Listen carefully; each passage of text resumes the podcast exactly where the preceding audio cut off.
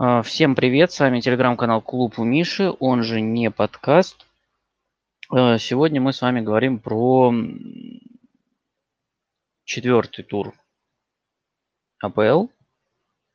Подводим итоги, э, обсуждаем матчи немножечко. Вот, и э, смотрим, что у нас было интересного, важного, необычного. Все как обычно. В общем. Э, Ну что, поехали, народ потихоньку будет подтягиваться. Э, Начну с совершенно э, рандомного факта этого тура. Сразу три игрока пытались с центра поля, ну или метров 40 перебросить вратаря вышедшего из ворот. Это Бруно в матче с Ньюкаслом, это Тоуни в матче с Брайтоном и э, Бэмфорд в матче с Ливерпулем, да. Э, Из э, показательных еще каких-то больших э, событий. Арсенал и Вулфс забили свои первые мячи, набрали свои первые очки, Тоттенхэм и Брентфорд пропустили свои первые голы, хотя к этому были предпосылки еще в прошлых турах. Матчей было много достаточно низовых, не самых зрелищных, но при этом событий в туре достаточно много интересных набралось. Давайте их рассмотрим и начнем с матча Кристал Пэлас Тоттенхэм, потому что все-таки э, играл лидер да, чемпионата, но лидер на один тур. Тоттенхэм провалился против Кристал Пэласа. Э, Я уже писал об этом э, в канале, чуть-чуть продублируюсь, чуть-чуть расширю эту тему. Э, И, наверное, такая общая, общий лейтмотив, который будет идти, это перерыв на сборные, который был. Он сильно повлиял на многих. Он сильно повлиял на многих и, в частности, на Тоттенхэм. Э, По той простой причине, что уехали э, в свои сборные Санчес, Ромеро, Л- Ло Сельсо, и сейчас они в Хорватии с физиотерапевтом набирают форму. Эм, И для Нуну нужно было, соответственно, э, решить не только эту проблему, но и проблему с травмами, потому что Сон, Бергвейн и Сосиньон вернулись из сборных с травмами. Скип, на самом деле, тоже, но Скип успел восстановиться. У Нуну было два пути. Один из них– это э, сделать замены напрямую. М, То есть оставить схему, просто поменять игроков в позиции. Э, Второй игрок, э, ой, второй, э, второй вариант был это попробовать э, что-то новое. И Нуну пошел вторым путем, он как раз попробовал новое. Э, Вместо компактных э, 4-3-3, которые были во всех первых трех матчах АПЛ, э, вышел, э, получилось, что Тоттенхэм играл 4-4-2 ромб, который в низком блоке и впоследствии по ходу матча трансформировался в 4-3-2-1 с Лукас модели на одной линии. Э, Предположу, что цель была такой, чтобы Кейн и Лукас оказывали давление на центральных защитников Кристал Пэлас. Дели играл с э, опорником Куэте и контролировать центр. Контролировать центр, э, иметь численный перевес там. Это имеет смысл, с одной стороны. С другой стороны, и явные минусы тоже у этого плана были. Потому что в таком случае фланги получаются изолированы, и тут мы видим два противостояния. С одной стороны, Аю против Регелона, это еще более-менее. С другой стороны, за против Эмерсона. И здесь мы приходим к такому моменту, как, э, собственно, дебют Эмерсона Роyала за Тоттенхэм.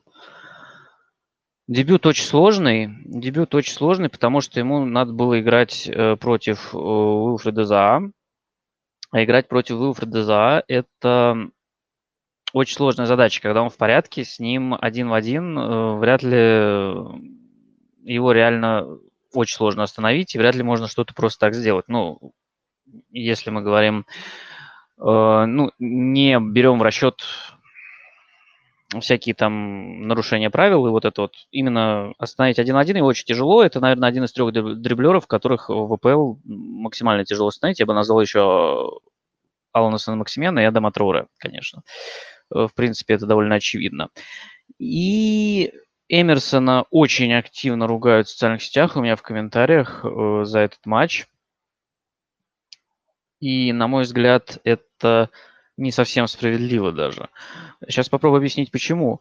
Э, на Эмерсона выпал огромный объем работы. Во-первых, ему нужно было играть против ЗАА. Во-вторых, э, Тоттенхэм и большинство атак своих строило через этот фланг, а схем предполагало, что как раз крайние защитники активно подключаются и э, впереди, соответственно, комбинируют и пытаются создавать.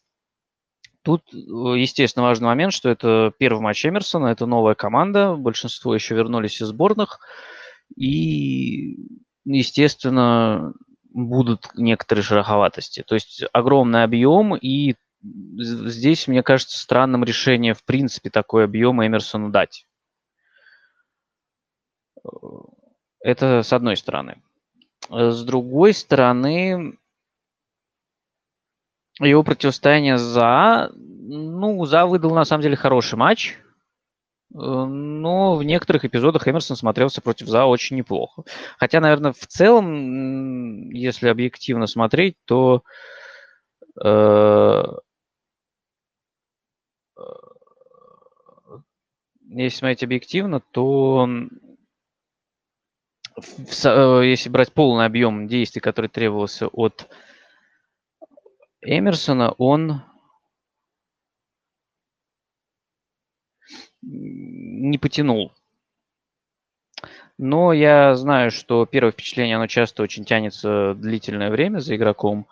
И мне бы не хотелось, чтобы за Эмерсоном вот тянулось шлейф вот этого первого выступления, когда вся команда провалилась. И у меня в комментариях очень э, много сравнений с Тамиясу, который дебютировал за Арсенал, но, ребят, э, извините, сравнение максимально некорректное, при том, что Тамиясу действительно дебютировал неплохо, но Арсенал играл дома с Норвичем, и Тамиясу играл э, против Дзолиса, а не против За. Как бы разница есть, разница очень большая. Поэтому я тут выступаю некоторым адвокатом Эмерсона, хотя матч у него получился явно не лучшим образом. Тут, э, ну, он у всей команды получился не лучшим образом. Причем первые полчаса мы видели более-менее равную игру вообще без ворот. Все толкотня в центре поля, примерно равное владение. Один удар из-за штрафной на двоих. А потом Кристал Пэлас начал, конечно, доминировать и по владению, и территориально, и по ударам. И был прям э, сильно лучше. Он был сильно лучше и до удаления, и после удаления.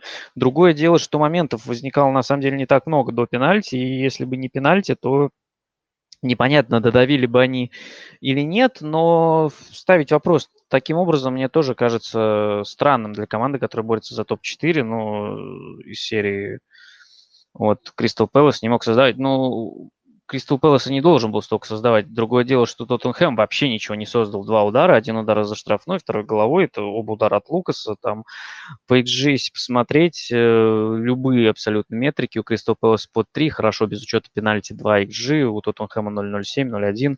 И это совершенно вяжется с визуальными составляющими. Э, очень э, много было проиграно единоборств, очень много было проиграно ситуации э, таких близких, которых чуть-чуть не хватало. Были плохие пасы, потому что, например, Лиарис отправил Дайера, к сожалению, чуть ли не в прямом смысле слова в больницу, просто плохой передачей. Э, Хойберг, э, передача на Укаса, организовал обрез, с которого началась тычка Тунгангас за А. Да, там Мос пропустил фол, но это не отменяет плохой передачи. И в целом в динамике, мне кажется, у судей могли, конечно, возникнуть а, некоторые сомнения, тем более судья Мос. Мы знаем, что от английских судей ждать можно чего угодно. Вот. Ну, в общем, качество игры было отвратительным. Э, тут абсолютно нечего сказать. Плюс у Танганга получил красную карточку, травму получил Дайер, у Тоттенхэма сейчас из центральных защитников Родон и Дэвис. Вся латиноамериканская троица возвращается за день до матча с Челси. В общем, потрясающе. Ничего больше не могу сказать. Конечно, можно сказать, что не хватало Сона, не хватало Санчеса, не хватало сыгранности состава, которая очень важна для Нуну, но это не может быть оправданием в той степени, в которой вот была проведена игра с Пэлас потому что, ну, вообще ничего хорошего не было. И что меня больше всего сейчас смущает, на самом деле, в целом, это не относится к конкретному матчу, это относится вот э, к старту сезона, наверное, кроме матча с Манчестер Сити, потому что там-то все понятно, Манчестер Сити любит доминировать, и Тоттенхэм там неплохо защищался. Э, особенно, ну, учитывая атакующий потенциал Манчестер Сити. Меня смущает, на самом деле, игра в обороне, потому что и против Уотфорда, и Вулверхэмптона, и Кристал Пэлас она была не очень хорошей, на самом деле. Э, против Вулфс и Уотфорда она была, и, наверное, и не такой ужасной, как против Пэлас, но и не такой хороший, как можно было бы ожидать э, от команды Нуну, но посмотрим. Впереди матчи с Реном и с Челси, и, честно говоря, вот за этот отрезок сейчас немножечко страшновато, потому что проблем много. Как будут решать, пока непонятно. Никаких э, предпосылок э, не видно. Вот, тут все сложилось так, что Кристал Пэлас вышел хороший матч, у Тоттенхэма плохой. И надо отдать должное, конечно, Кристал Пэлас, потому что ребята э, Ребята играют хорошо. Я их недооценил перед сезоном. Вейра сделал неплохую команду. Трансферы точные и неплохие. Э, Конор Галлахер отличный, абсолютно замечательное подключение в штрафную. Его вот первые полчаса его сдерживали, контролировали скип и винкс очень неплохо, но к концу тайма уже стало прорываться. И в одном эпизоде там Бентеки не заметил его, покатил назад, в другом эпизоде, собственно, был явный момент в конце тайма у Галахера.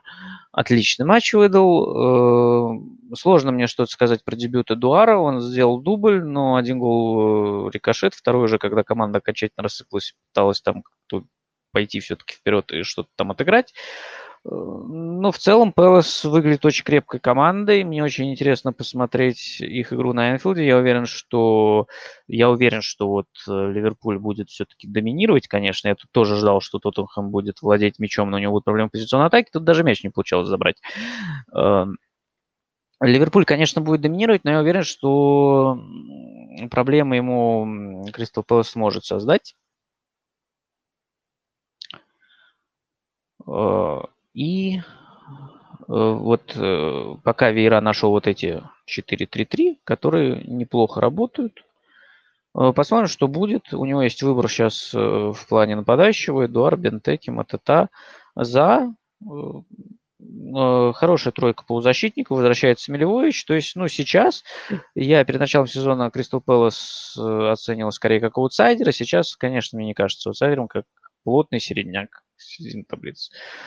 Наверное, на этом все. Так, я вижу и один желающий. Давай. Надеюсь, что качество связи будет хорошим. Представься и welcome. Добрый вечер всем. Меня зовут Карим. А, здравствуй, Миша. А, совсем быстро у меня один вопрос только касательно именно Тоттенхэма. Раньше часто Ло Чельсо сравнивали с Бруно, и даже не совсем понятно было, кто лучше. По крайней мере, так говорили фанаты Тоттенхэма, что они бы не обменяли Ло Чельса на Бруно. Так вот, сейчас что стало с ним? И хуже ли он стал Бруно, то есть, условно говоря, примерно? Выступать, то есть. Ну, надеюсь, я понял. Да-да, я понял, понял.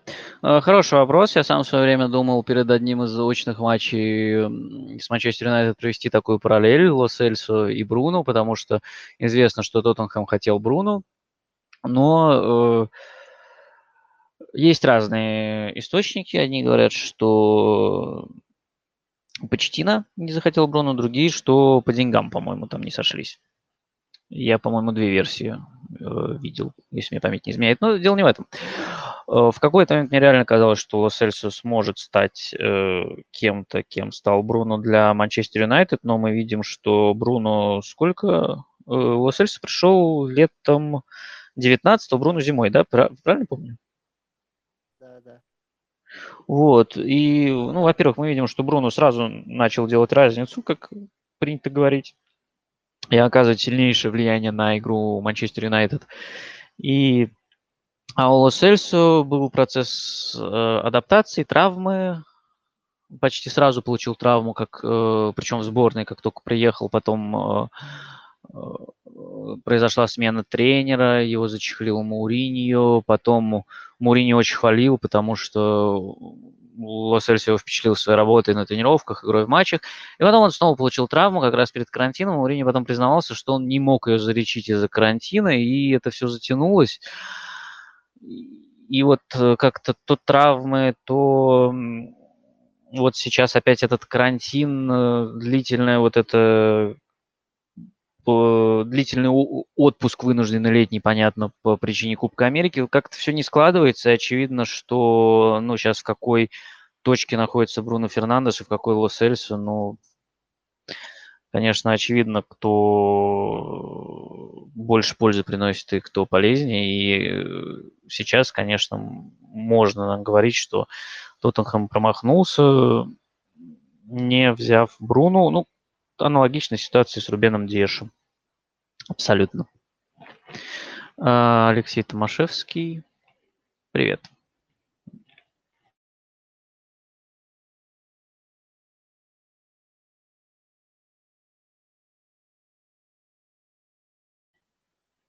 Включай. Алло, да. Так, а я...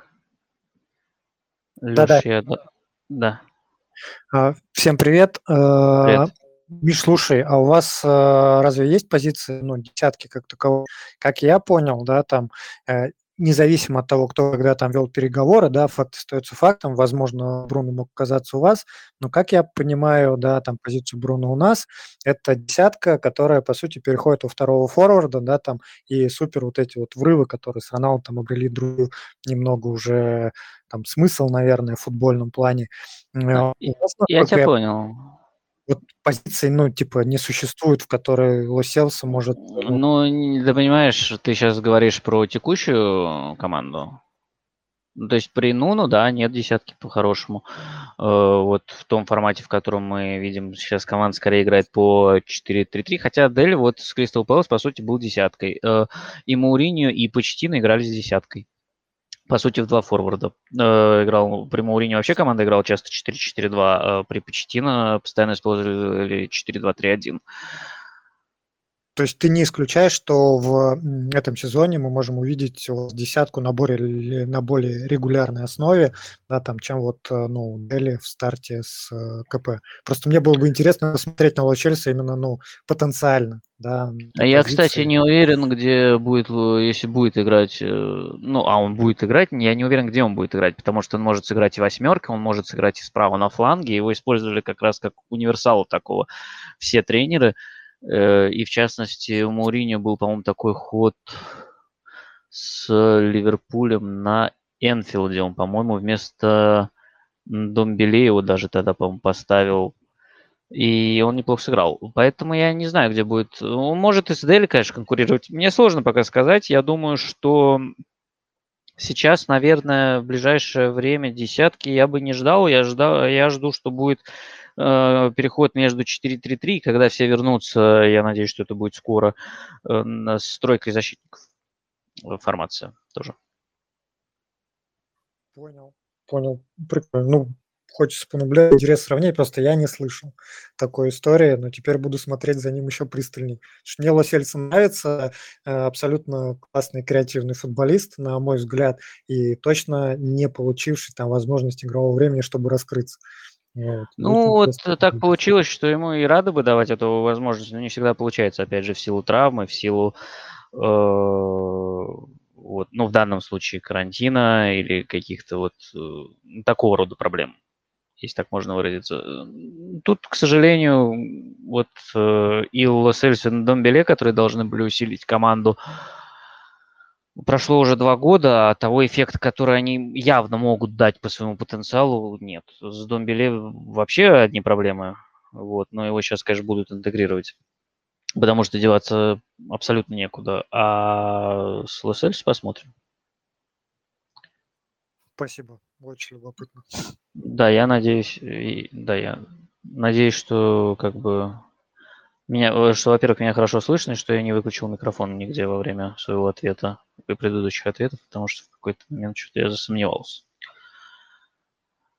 Так, давайте двигаться дальше. Дальше я хочу про Челси Астон поговорить, потому что мне очень понравился этот матч, мне очень понравился Астон мне очень понравился Э, стартовый план Дина Смита и его идея э, против Челси.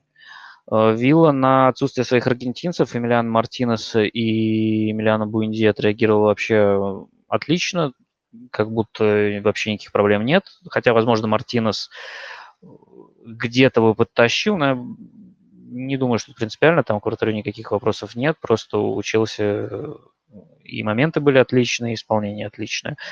Э, но сама идея Дина Смита против Челси очень понравилась. Суть в чем? Э, и после игры об этом Смит говорил. Он подчеркивал, что сильная сторона Челси, они растягивают оборону. И в первых турах мы видели, обсуждали, что э, Челси, матч с Ливерпулем выносим за скобки, это топ-матч, они по своим сценариям проходят чаще всего, и он прошел по отдельному сценарию. Вот. Но в первых двух турах Челси стабильный с Арсеналом и с Кристал Пэлас создавал численный перевес в последней э, линии, э, то есть атакующая линия Челси из пяти человек против защитной линии из четырех человек, и за счет этого растягивал оборону, создал очень много проблем, и, собственно, выиграл оба матча вполне уверенно. Э, стартовый план Смита позволил избежать этой ситуации за счет того, что Вилла перешла на тройку центральных защитников. Э, играли Минкс, Туанзеби и Конса. Э, вообще, Вилла играла 3-5-2, я бы описал на 3-1-4-2. Э, потому что выделил бы отдельно вот э, единицу, это Дуглас Луис, сейчас объясню почему. Потому что он контролировал опорную зону и не поднимался вместе с партнерами по команде. А прессинг Вилла был э, как, построен таким образом, что Э, Уоткинс и Инкс играли широко по крайним центральным защитникам, по Челоби и Рюдигеру. А э, центральные полузащитники Виллы, Магин и э, Джейкоб Рэмзи по Ковачичу и Саулю. Э, Дуглас Луис таким образом не выдвигался, а Тиаго Силла оставался один и получал некоторую свободу с мячом. И в итоге все ключевые события этого матча, они проистекали как раз из прессинга. То есть, с одной стороны, гол Челси первый – это Ковачич проходит прессинг и выкатывает на Лукаку. С другой стороны, и это, мне кажется, даже более основное, э, Вилла задушила своим прессингом Челси, она часто ловила Сауля и постоянно создавала моменты. Подвела реализация, отличная игра Минди. В первом тайме Вилла, Вилла выглядела просто отлично. И после игры Тухель признавал, что э, Саулю было реально тяжело в этом матче и взял всю ответственность за решение выпустить ее в стартовом составе на себя. Тухель это как объяснил? Э, Саулю нужно адаптироваться физически, привыкнуть к системе Челси требованиям Тухеля. На тренировках Сауль выглядел хорошо, но играет совсем другой, особенно когда игра такая интенсивная. Э, Тухель отдал должное Астон он сказал, он прямо так и сказал, что игра была очень интенсивной, потому что такое сделала Астон и Тухель в перерыве пошел на перестановки. То есть замена Жоржиньо э, на выход Жоржини вместо Сауля это не просто замена позиции. Челси сменил схему. Он перешел на 5-3-2. И э, этим э, разрушил прессинг Виллы, ей пришлось адаптироваться она адаптировалась, но к этому моменту был 2-0. Второй гол убил игру. Он, кстати, тоже пришел из прессинга, уже из прессинга Челси. Они накрыли. Минкс очень грубо ошибся. Коучич, опять же, отлично все использовал. И Дин Смит э, тоже очень трезво, очень хорошо э, оценил матч. Он сказал, что я разочарован результатом, доволен игрой, и он сказал, вот поэтому они за Лукаку выдали 95 миллионов фунтов. Ну, тут нечего больше добавить. Абсолютно.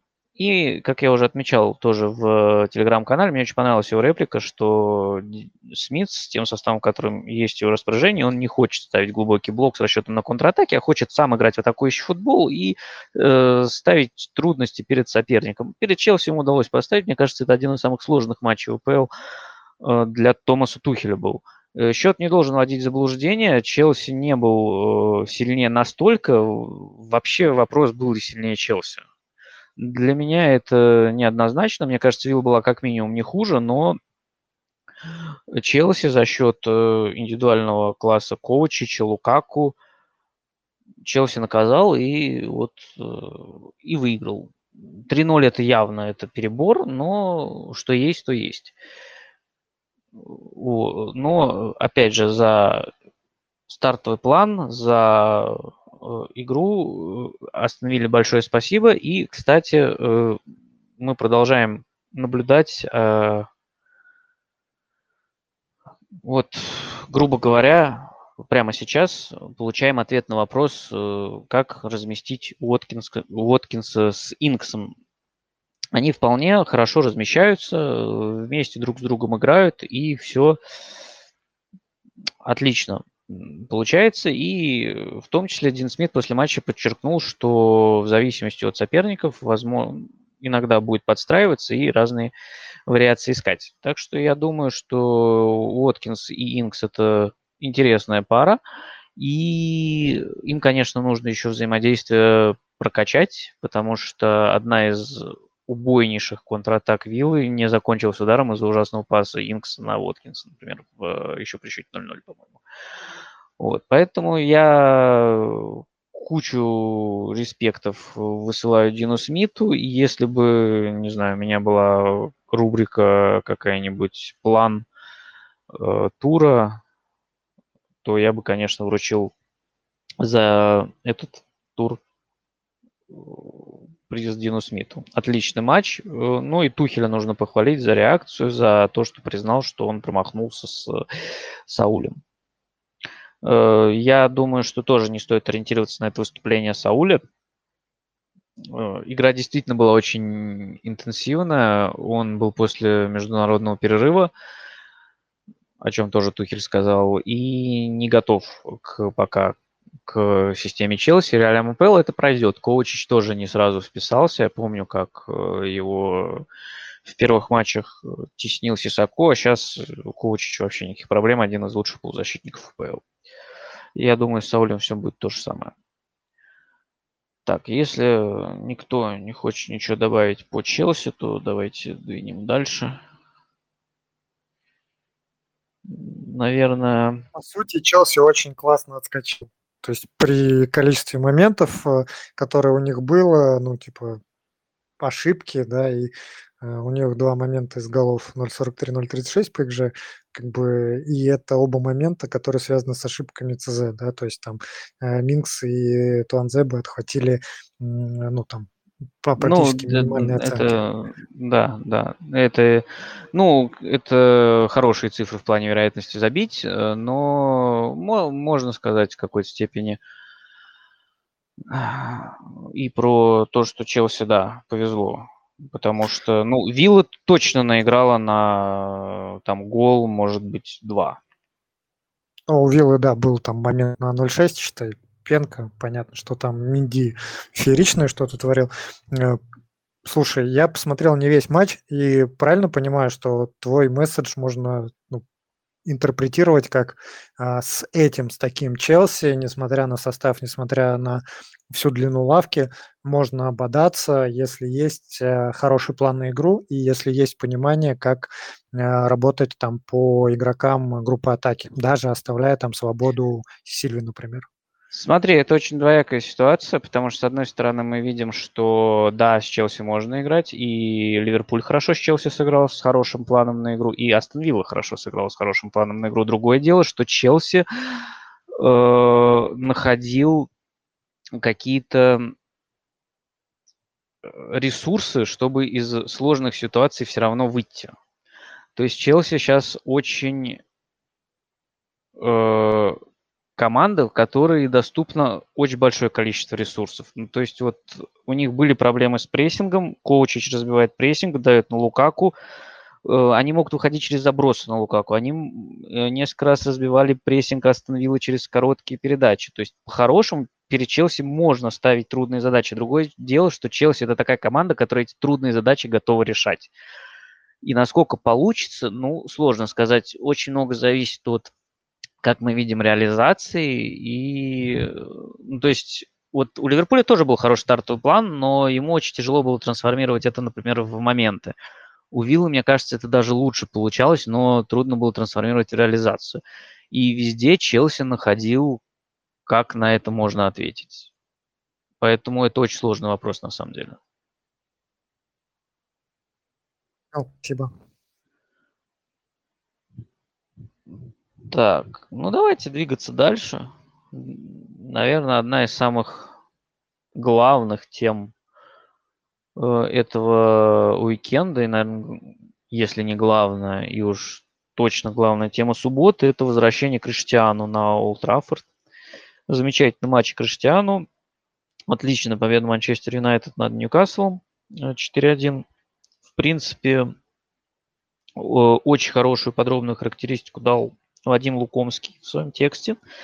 Э, если как-то попробовать э, его дополнить, у меня вот какое впечатление сложилось. Э, Вадим писал, что Роналду действовал в роли свободного форварда и блуждал по всему фронту атаки, уходил на фланги, оттягивался в глубину. И игроки старались занимать, занимали его позицию. И у меня сложилось такое впечатление, что вот из этого пазла пока что очень выпадает Джейден Санчо, который снова вышел на левом фланге. И мне запомнилось два момента, когда и Бруну, и Роналду прямо они показывали ему иди в центр. Почему ты не в центре, парень? Ты должен быть в центре. И в целом пока складывается ощущение, что адаптация Санчо проходит не идеально. Он пока не полностью вписался. Это, наверное, нормально. Я думаю, что этот процесс э, пойдет лучше со временем. Э, но пока вот такой момент бросился в глаза. Роналду замечательно абсолютно воспользовался своими моментами. Классно в обоих случаях сыграл и подкоролил добивание, и пробил вратаря Ньюкасла и я согласен с Вадимом в оценке еще и в той части, что была дана характеристика Ньюкасла, потому что мне тоже кажется, это важно сделать. У меня по первым матчам Ньюкасл вообще произвел впечатление команды чуть более бодрой, а тут действительно такой прям был э, автобус полностью припарковавшийся. При всем при этом у них действительно получило, получалось опасно контратаковать. И в первом тайме две самые опасные вот контратаки Ньюкасла, они не закончились лучшим образом, потому что Браза очень похожие ситуации в концовке своей, когда игрок на, со, находится на углу вратарской и э, бьет с острого угла, хотя прямо там по центру напротив ворот стоит один игрок. В одном случае это точно. Эм, в обоих эпизодах, на самом деле, был задействован Вилок. В одном эпизоде он не покатил, а пробил, а в другом эпизоде он как раз был тем самым человеком, на которого не покатили. Э, и в целом э, при этом э, контратакующая мощь Ньюкасла была ограничена, потому что отсутствовал Калум Вилсон, их лучший бомбардир, и очень важный элемент для контратак Ньюкасла. Э, и момент э, с выходом Хейдена в центре обороны, тоже про это писали, э, как раз на эту зону Роналду и давил если не ошибаюсь, в Атлетике писали, что Сульшер ему подсказал, что надо давить на эту зону. Но мне не совсем понятен выход Хейдена. У него есть опыт игры в центре обороны, но при этом профильные центральные защитники э, Фабиан Шер и Федерико Фернандес, они остались в запасе. Стив Брюс был недоволен игрой в обороне, ну, в принципе, неудивительно. ну, у Ньюкасла очень много проблем, и это надо учитывать. Для дебюта на самом деле идеальный матч, идеальная команда, но что будет дальше, посмотрим. Я думаю, дальше будет намного сложнее. И тут, наверное, еще пару строк стоит сказать про Ньюкасл. Там вообще сейчас происходит какой-то непонятный цирк, потому что э, сначала, когда начался перерыв на матче сборных, э, вроде как говорили, что Брюс э, полетел отдыхать в Португалию, и болельщики были этим очень недовольны.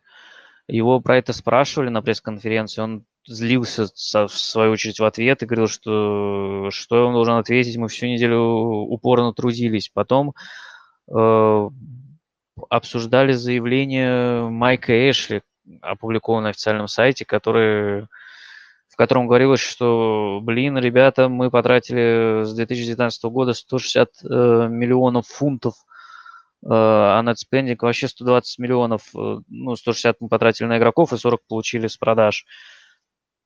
И все стороны знали, типа, что этим летом мы не можем много тратиться.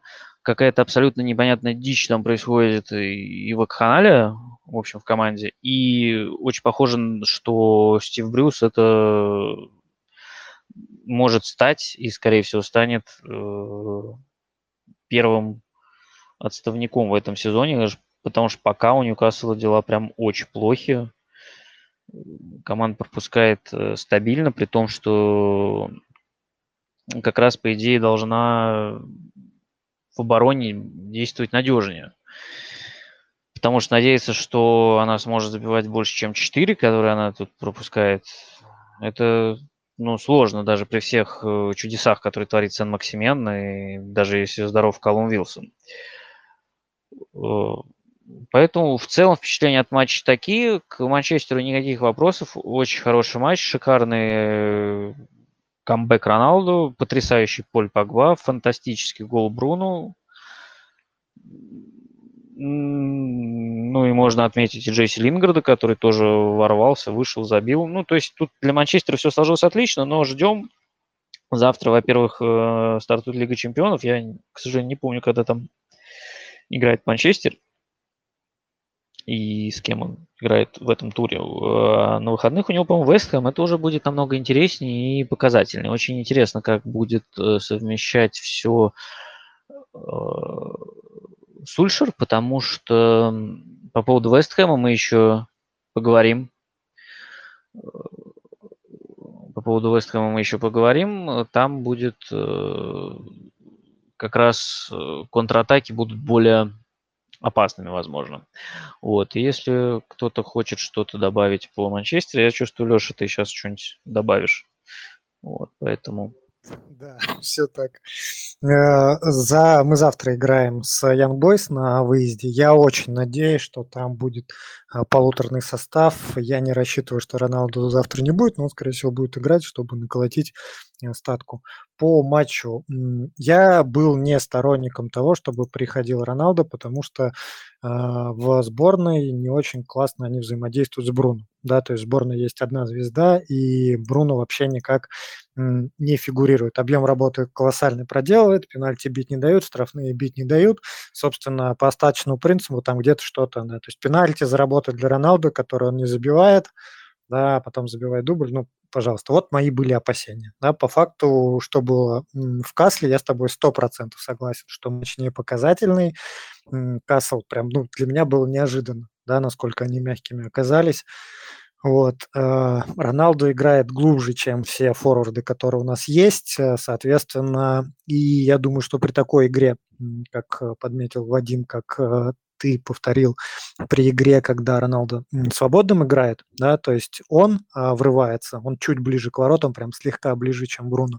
И Бруно, у Бруно меньше шансов попасть в офсайд, а, потому что, ну, по, по крайней мере, так по игре вчера было.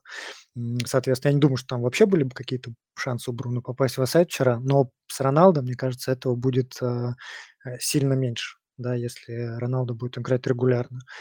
По поводу э, Санчо, у меня вообще есть ощущение, что игроки в премьер-лиге первый год э, просто ну, не нужно их э, судить, потому что э, надо как это, быть реально профессионалом уровня Криштиану Роналду там, или Бруно Фернандеша, чтобы приходить и сразу показывать э, ну, какой-то уровень. То есть Роналдо абсолютно машина, да, там в плане отношения к делу, отношения к телу, да, и готовности бороться. Э, хочу сказать, что Варан э, в Испании, насколько там хорошо он боролся, насколько это выглядело, то есть все равно в каждом матче сейчас у него есть там какие-то моменты, когда он ну, не доигрывает, проигрывает борьбу какую-то неочевидную, да, там, и Дехе периодически выручает. То есть Санчо я не рассчитываю, что он что-то вообще покажет там в этом сезоне, но я думаю, что судя по тому, как у Сульшера игроки начинают играть и прогрессировать, да, что там а, ближе к концу сезона, наверное, он будет сильно ближе к старту и, скорее всего, со следующего будет прям ну, нормально играть. Вот э, мои ожидания от него. Э, самое слабое звено – это Матич на поле, супер медленный, рядом Магуайр. Это просто зона, в которую нас должны разрывать, рвать. Но и, по сути, оттуда и были все набегания. Спасибо Уиллоку. Да, и спасибо, что не катили на Уиллока. Вот, э, иначе залетело бы побольше. Вот, ну, мои мысли на тему. И Лингардинho – это, конечно, феноменально. Если посмотреть подборку всех его голов за Манчестер Юнайтед и всех его промахов, там, промахи из суперочевидных моментов и прекрасные голы, которые, ну, просто комбинация, в которой поучаствовали Марсиаль, Дони Ван Дебек, да, Марсиаль прекрасно пропустил, э, Дони отдавал передачу на Пакба, Пакба катил, и в результате Лингард замыкает, это было ну, супер шикарно из по впечатлениям. А, Ньюкасл, я не понимаю, при наличии таких супер классных, на мой взгляд, да, Сен-Максимен, Жуэльтон э, и Колум Вилсон, да, таких классных футболистов атаки, вынужден играть в 5 в защиту, да, то есть, ну, у меня тоже вопросы к Брюсу есть, почему, собственно, в принципе, да, не попробовать посмотреть в какой-то, ну, другой футбол, который ставят те же новички, я не знаю, Норвич играет, Брайтон играет, то есть это возможно при другом. Ну да, при Брюсе это вряд ли возможно, потому что понятно уже, какой э, футбол он э, ставит. Э, про Жуэллинтона, кстати, сказал, я сейчас вспомнил, как раз забавно в том плане, что я вот сказал про это заявление на сайте Ньюкасла, в котором они говорят, что потратили 160 миллионов на игроков. И 40 из этих 160 миллионов потрачено на Жуэллинтона, которого ну, это явно игрок на 40 миллионов.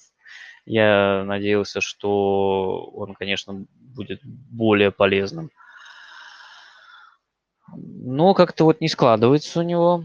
Забивает он редко. Хотя вспомогательной работы выполняет много, но ждали от него, конечно, как от игрока за 40 миллионов. Я думаю, Ньюкасл ждет достаточно многого. Как-то не сложилось. Ну, там и и, Вылок за тридцатку, да, 20 и мы вон умудрились, э, ну, 26, если там поверить трансфермаркту, да, в фунтах. То есть а. это ближе к тридцатке получается. Это как бы, ну, дофига за дублера в арсенале, ну, на мой взгляд. Парень неплох, но вот так я тоже не Ну, он, не очень, он очень хорошую аренду хотя бы провел, и в целом неплохо смотрится. Не, я согласен, согласен. Э, глобально. Ну, просто еще раз хотел подчеркнуть некоторую забавность этого заявления. А, если оценивать, кстати, идею Сульшера с э, таким э, свободным Роналду и движением, подстраивающимся под него, то это интересный ход, и мне кажется, он вполне может э, принести успехи. Э, и, может быть, э, ну, понятно, что он, скорее всего, принесет успехи в матчах против андердогов, но, может быть, и в матчах против топов. Но с топами непонятно, как э, размещать всех. Потому что Погба в центре – это и плюсы, и минусы. Это уже, мне кажется, очень много раз всеми было оговорено, что он может и отдать гениальный пас, и провалиться в, при игре без мяча. Поэтому жду. Сейчас у Манчестера будет хороший, хороший отрезок. Будет очень интересно посмотреть. Будет очень много информации для оценки. Э, но в целом мне за работой с Рушером мне следить интересно. Я не могу его оценить однозначно. И я не думаю, что это требуется, как во многих случаях. Но следить очень интересно, честно. Слушай, я тут, э, извини, еще моменты Да, и все, давай. с МЮ закончу. Я тут удивился, в следующем году на, на контракты заканчиваются у Матича, у Маты, у а, Кавани, да, они, скорее всего, уйдут как свободные агенты. И есть игроки Погба и Лингард, которых, конечно, хотелось бы продлить. Но, по сути, у нас на продажу, на срочную продажу прям обязательно продать только Джонс. И такого я не помню вообще ну, типа, со времен э, САФа, да, чтобы был состав, в котором ты вот так думаешь. И, по сути, все, что нужно сделать, это подписать зимой Невиша или любого другого опорника, который может, э, ну, достаточно быстро перемещаться по полю, понимает, как там играть в пас, умеет сделать э, передачу, не обязательно супер длинную, и умеет в борьбу. То есть этого будет достаточно, чтобы, ну, не, не только там бороться за четверку, да, а ставить какие-то задачи выше, навязывать борьбу там Сити или Челси, который набирает ход. Это, ну, мое мнение, но вообще не факт, что мы не развалимся в каком-то неожиданном матче. Потому что периодически мне прям страшно, когда это происходит, вот как э, несколько контратак, которые мы поймали через э, дырку с Магуайром Матичем. Там супер медленная зона. Вот, я не знаю, что с ней делать. Э, будет Сульшер, но это супер опасно для нас. Понял, спасибо. Тогда предлагаю двигаться дальше. Дальше вполне классические противостояния Манчестер Сити с Лестером и Ливерпуля с Лицем. Сейчас объясню, в каком плане классические. Давайте начнем с Манчестер Сити с Лестером. Во-первых, Гвардиола снова не меняет состав. Обычно он достаточно активно прибегает к ротации, но в этот раз снова оставил все по-старому. Э, Лапорт с Дешем в центре защиты, и если они останутся, конечно, основной парой, то это тоже будет мощно, хотя и Стоунс в прошлом сезоне хорошо играл. Э, Канцелу с Сокером на флангах обороны, Родри, Бернарду, Гюндаган в центре, треугольник, и Грилиш слева, Жезус справа и Ферран Торрес в центре нападения. Постепенно оживает и Лестер, потому что у них э, наконец-то в паре с э, Сиенджу играл центральный защитник Вестергор. Э, вернулся Кастань, вернулся Бертран. И мы увидели, соответственно, классический матч, в котором Сити владеет мячом, доминирует, создает моменты, Лестер пытается контратаковать. Получилось это все в разной степени. У Манчестер Сити, я считаю, получилось в большей степени. Доминирование было значительным. По ударам соотношение 25-6, но тут э, я бы отметил еще один интересный статистический момент. 10 из этих 25 ударов Лестер заблокировал, и в некоторых случаях это прям э, спасало команду от гола. Э, Сити создал больше остроты, Сити хорошо контролировал матч и соперника, но полностью нейтрализовать Лестер, опять же, он не смог. Э, пару очень хороших контратак у Лестера прошло. Можно вспомнить при счете 0-0, когда Барнс пробил в перекладину. Можно вспомнить при счете 1-0 уже, когда выходил один на один Лукман. Но там было маленькое расстояние, очень сложно было переиграть Эдерсона.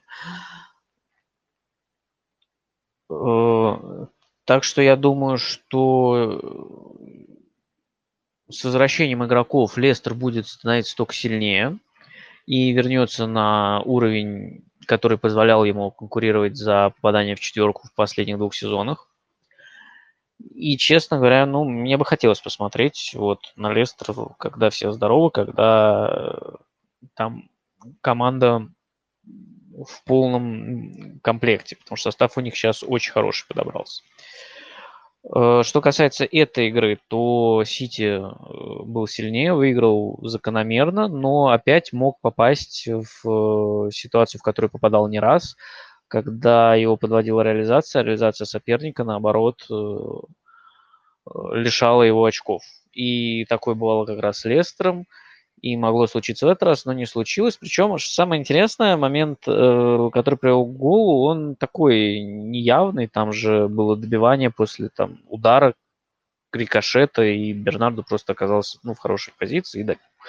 У Сити были более, скажем так, более последовательные моменты, которые приходили из хороших атак но который не удавалось э, завершить. Э, очень хорошо сыграл Шмейхель и, опять же, игроки Лестера, которые блокировали потрясающе, конечно.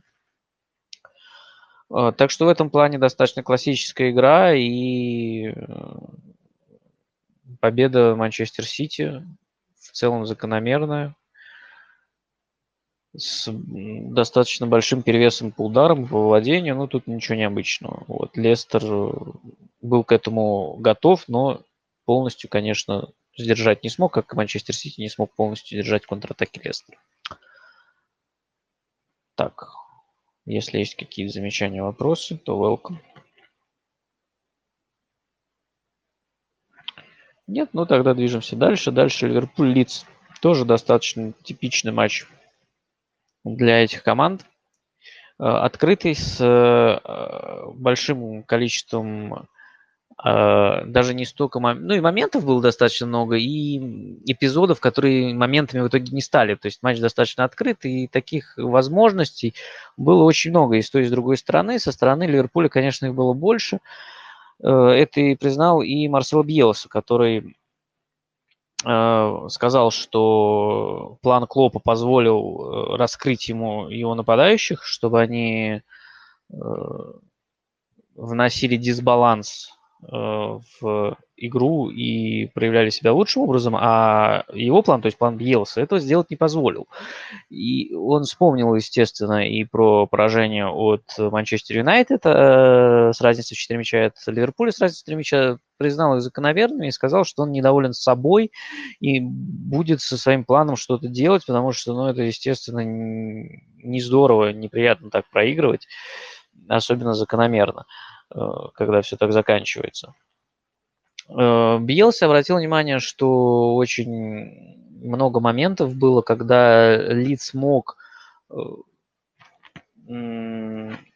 создать много эпизодов, когда Лид смог создать моменты, но терял мяч, и это уже приводило к опасности у ворот лица, соответственно.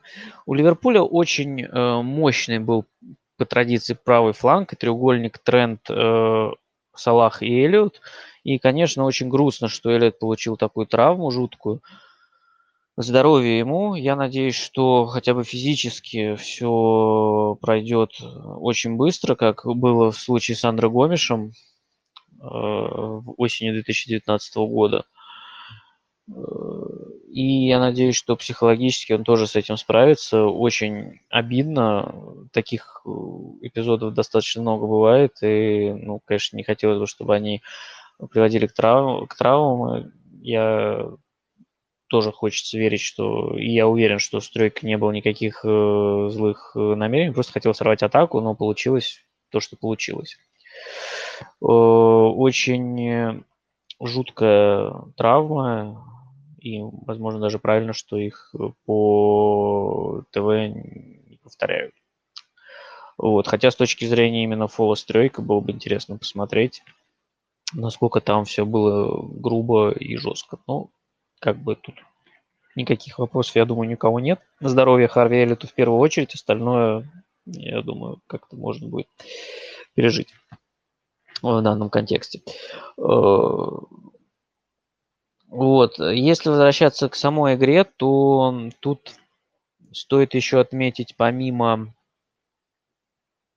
э, традиционно сильного правого фланга Ливерпуля, Жоэля Матипа и Тиагу. Матип э, очень здорово продвигался с мячом, и он один из лидеров по продвигающим передачам. У него 7 продвигающих передач. Больше, по-моему, только у Тиагу и Робертсона. Причем все передачи Матипа, они сделаны из достаточно высоких позиций. Либо на чужой половине поля, либо, ну, близко к центральной линии. То есть он поднимался достаточно высоко. Если посмотреть эпизод с первым голом, то там он вообще дошел до чужой штрафной, и э, просто это нарушило всю опеку лица и привело как раз к тому, что свободным оказался тренд. Э, Тиагу тоже э, хорошо помогал проходить прессинг. У него 8 как раз-таки передач с продвижением больше, чем у Матипа, и 4 возврата владения. Ну, то есть тоже очень хороший, очень полезный матч. Ну, Ливерпуль вообще провел очень сильный матч. За лицом было приятно смотреть, но Ливерпуль просто был сильнее. Очень хотел забить Мане, нанес 10 ударов и все-таки забил, до, достиг своей цели. Э, Возможно, теперь ему будет чуть-чуть попроще, потому что в целом играет он неплохо, но вот э, как-то не идет у него. Э, Жота был очень активен, э, отдал 6 передач под удар. Ну, то есть такой прям действительно атакующая линия Ливерпуля прям в полной мере расцвела и могла забить и больше. Ну и Лиц на самом деле-то наиграл на гол другой. У него были отличные моменты, отличные подходы, которые не закончились ударом, но, то есть, скажем, 2-5 или 3-6 было бы тоже даже лучшей иллюстрацией этого матча, но имеем опять же то, что имеем. Красивый, яркий, зрелищный матч. Я надеюсь, что Биелс от своего стиля не отойдет, продолжит его совершенствовать, и мы увидим более со временем более равные матчи с лидерами. Мне бы очень хотелось на это посмотреть. Э, и снова Лиц пропустил со стандарта, но там, если мне память не изменяет, такой был более шальной в этот раз гол где э, на отскок очень хорошо среагировал Фабини. Вот, наверное, по этому матчу тоже все. Еще раз здоровья Харви Эллиоту. Очень мне нравилось, как этот парень проводил э, первые, э, первые матчи. И меня даже в личке спрашивали, чем же он так хорош. А вот пытался объяснить, что как раз он очень здорово комбинирует с Трентом и Салахом и подключается в штрафную хорошо. Ну, и я так понимаю, что принцип Клопа он очень хорошо усвоил, что очень непростая задача. И вписаться в такую команду, которая ну, явно претендует на чемпионство, тоже очень сложно. Вот. Поэтому я надеюсь, что он вернется и сможет снова э, вписаться в эту команду. Вот, удачи ему и здоровья еще раз. Вот. Так, если ни у кого ничего нет, движемся дальше. Движемся дальше. Э, первые голы Арсенала и Вулверхэмптона. Начнем с матча Арсенал-Норвич.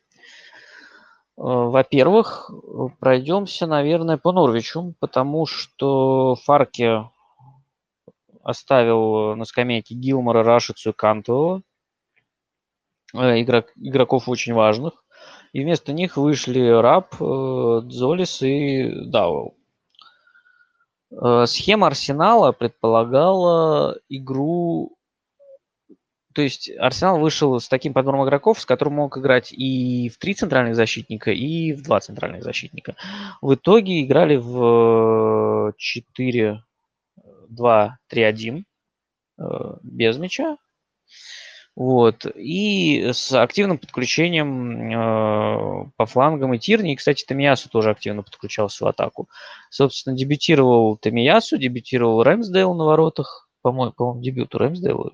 Сейчас что-то я задумался, а вдруг нет. А я такой соврал, неудобно получится. Ну, ладно. Э, это отношение к делу не имеет. И Арсенал в целом-то доминировал и тоже выиграл достаточно уверенно, но тут все не так просто, потому что, ну, первый тайм был э, тоже, игра тоже в целом получилась достаточно открытой, но первый тайм получился без особых моментов. Э, Арсенал в первой половине тайма давил, но не мог ничего создать. Норвич упорно пытался проходить прессинг через короткий пас – и во второй половине э, тайма у него это стало получаться. Они стали выходить в контратаки. Контратаки неплохие, э, но не все удавалось, опять же, довести до удара. А вот после перерыва уже, конечно, доминирование Арсенала было подавляющим. Но если по соотношению по ударам 30-10, то 26 – это второй тайм. И во втором тайме Арсенал уже давил, и там создавал как раз явные моменты, когда и Вильямс э, спас э, от гола Пепе. И Вильямс вообще провел очень хороший матч после не очень удачного матча с Лестером. Он неплохо действовал против Арсенала. И, собственно, Арсенал смог все-таки забить мяч, тоже не без курьеза, там передача Пепе какая-то в падении сумасшедшая на Бамиянга. получилось. Э, при этом в концовке у Норвича было несколько хороших подходов и моментов, чтобы сравнять. Это не вылилось в какие-то супер моменты явные, но все равно напрячь оборону Арсенала удалось. Э, поэтому тоже интересно будет посмотреть. Мне Норвич кажется, конечно, аутсайдером и кандидатом на вылет, но э, тенденции в игре прослеживаются неплохие. С Лестером Арсеналом было намного лучше, чем с э, Ливерпулем и Манчестер Сити, что, в общем-то, и неудивительно. Но в целом дальше, возможно, пойдет еще лучше. Соперники будут э, попроще, и Норвич сможет э, лучше показать свой футбол. И э, что он э, все-таки может. В целом неплохо, если с эм, э, Лестером Норвич часто сваливался в дальние удары. Тут, в принципе, тоже, конечно, было прилично, но и в штрафную заходили, было достаточно опасно. Поэтому как бы закономерная победа Арсенала. И ну, Норвич следим, следим дальше. В общем-то, первый гол Арсенала должен был, конечно, когда-нибудь случиться, но случился. Вот. По поводу Тамиясу э, и этого сравнения с Эмерсоном, ну, Тамиясу выдал неплохой, в принципе, матч. Но, опять же, он играл против э, Дзолиса, из, из, вот из Норвича. Или Цолиса, как правильно? Цолис, наверное, все-таки. Э, молодец, ну, посмотрим, Посмотрим. Достаточно интересно тоже будет посмотреть, во что это выльется.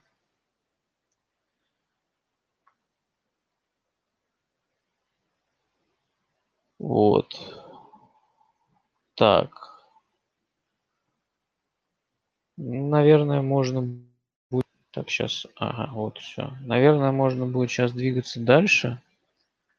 Э, раз уже я уже упомянул про Вулверхэмптон с Уотфордом. Так, если у кого-нибудь есть какие-нибудь замечания по Арсеналу с Норвичем, то welcome.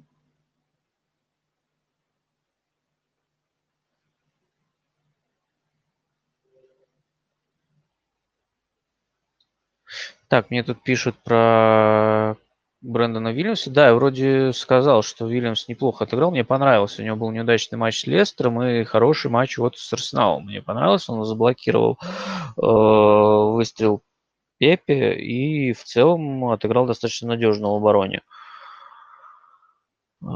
И, ну, то есть, молодец. Вот. Но пока не хватает определенной стабильности. Вот. Будем смотреть дальше. Так. Едем дальше. Дальше у нас... Что у нас дальше? Сейчас посмотрим. Дальше у нас Вулверхэмптон с Уотфордом, как я обещал. Тут э, несколько моментов. Хотелось бы отметить, ну, для меня, как болельщик Тоттенхэм, понятно, сразу заинтересовал э, выход в стартовом составе Дэнни Роуза и Муса Сисакова в Уотфорде. Э, в атаке сейчас Уотфорд вырисовывает следующая ситуация. Если начинал э, Деннис э, впереди, э, начинал сезон, как э, центральный нападающий, то сейчас он играет слева, э, Сар справа, а центральный нападающий Джошуа Кинг.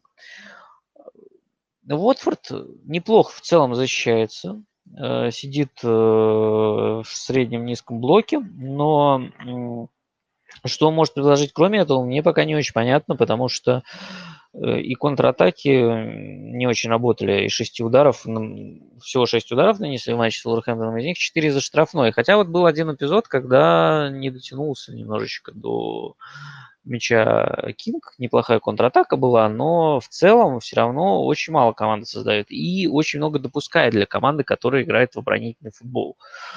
Э, тут, конечно, почти весь первый тайм был низовой, то есть вообще не было моментов, Э, ни у тех, ни у других ворот.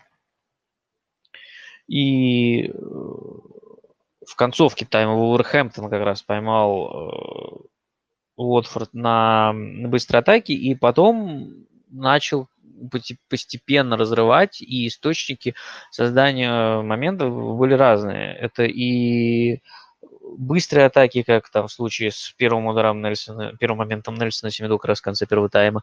Это были и позиционные атаки с э, как момент второй момент Семиду и гол Хвана. Э, дебютировал человек через 20 минут после выхода на замену забил, кстати, тоже, как Эдуард вполне успешно вышел. Это были стандарты, если говорить о Валенте Хименесе. У Уолверхэмптона 14 ударов и 6 явных моментов. Ну, то есть они очень много создали и снова забили с огромным трудом. Первый мяч это вообще автогол какой-то непонятной ситуации. Ну, то есть просто хорошо замкнул... Сейчас, э, Серальто это был, да. Хорошо замкнул Серальто. И второй гол тоже еле затолкал. Хван там с, с двух добиваний, ну ладно, там с двух добиваний, на самом деле первым уже забил. Для верности забил вторым, что совершенно правильно. Вот. Ну, в общем, мяч с очень большим трудом э, шел в ворота, но все-таки зашел. Поэтому к Уотфорду есть очень большой вопрос относительно их перспектив, потому что если они так продолжат играть, то, ну, опять же, очень много создают и практически ничего не могут предложить в ответ. Что касается Уорхэмптона, их сильные стороны примерно такие же. Очень большая ставка на дриблинг Троуре и Тринкау. 10 успешных обводок у Троуре, 4 у Тринкау. Э, и вполне себе наконец-то смогли забить, победить. Э, они давно к этому шли и наконец пришли. Может быть, дальше пойдет попроще. Э, посмотрим. Так, у кого-нибудь есть что-нибудь по Вулверхэмптону? Движемся дальше тогда. Саутгемптон Вестхэм. Э, я говорил как раз о Вестхэме уже чуть-чуть упомянул в контексте э, с Манчестер Юнайтед. Тут надо сказать, что у Вестхэма удалился Мичел Антонио, и это очень большая потеря, конечно, это очень большая проблема. И удалился он очень глупой ситуации, вторую желтую карточку получив уже в компенсированное время, вообще полетев какой-то необоснованный, необязательный подкат. Но главное в этом матче другое. Тут э, интересная идея была у Ральфа Хазенхютеля. Вот он реально очень сильно удивил, потому что мы привыкли, что Хазенхютель – это адепт э, высокого прессинга, у него постоянно 4-2-2-2. Э, в этот раз он отошел от всего этого, он э, играл 4-1-4-1 с э, отказом от высокого прессинга и достаточно глубокой линии обороны. Э, он отказался раскрывать детали на пресс-конференции, но подтвердил, что это так и было. И с, э, идея заключалась в том, что сильная сторона Вестхэма, очень удобного для Саутгемптона, это быстрая доставка мячей в атаку. И идея заключалась в том, чтобы, соответственно, этой, э, этих сильных сторон э, Вестхэма лишить и направить их э, атаки через центр. В целом получилось. Там в итоге ни одного вообще явного момента не, не было создано, потому что понятно, что Вестхэм как раз очень хорош на пространстве, очень хорош, когда есть возможность разбежаться и подать на Соучик, Антонио. Саутгемптон такой возможности не дал. Хотя Вестхэм, наверное, был все-таки чуть острее большую часть матча, но э, э, в концовке Саутгемптон уже очень неплохие моменты имел.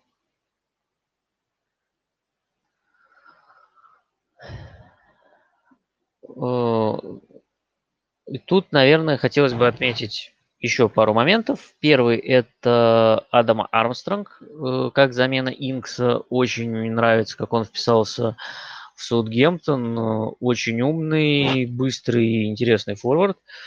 Э, э, также следует последить за Армандо Броя. Он вышел на замену и убежал от Акбона вообще без проблем. Очень быстрый. Ну, тут может, конечно, работать эффект запасного, но Э, очень интересно все равно будет э, за ним понаблюдать. Я думаю, что в паре они тоже могут играть, учитывая любовь Хазенкютеля к э, схеме с, дву, с двумя нападающими.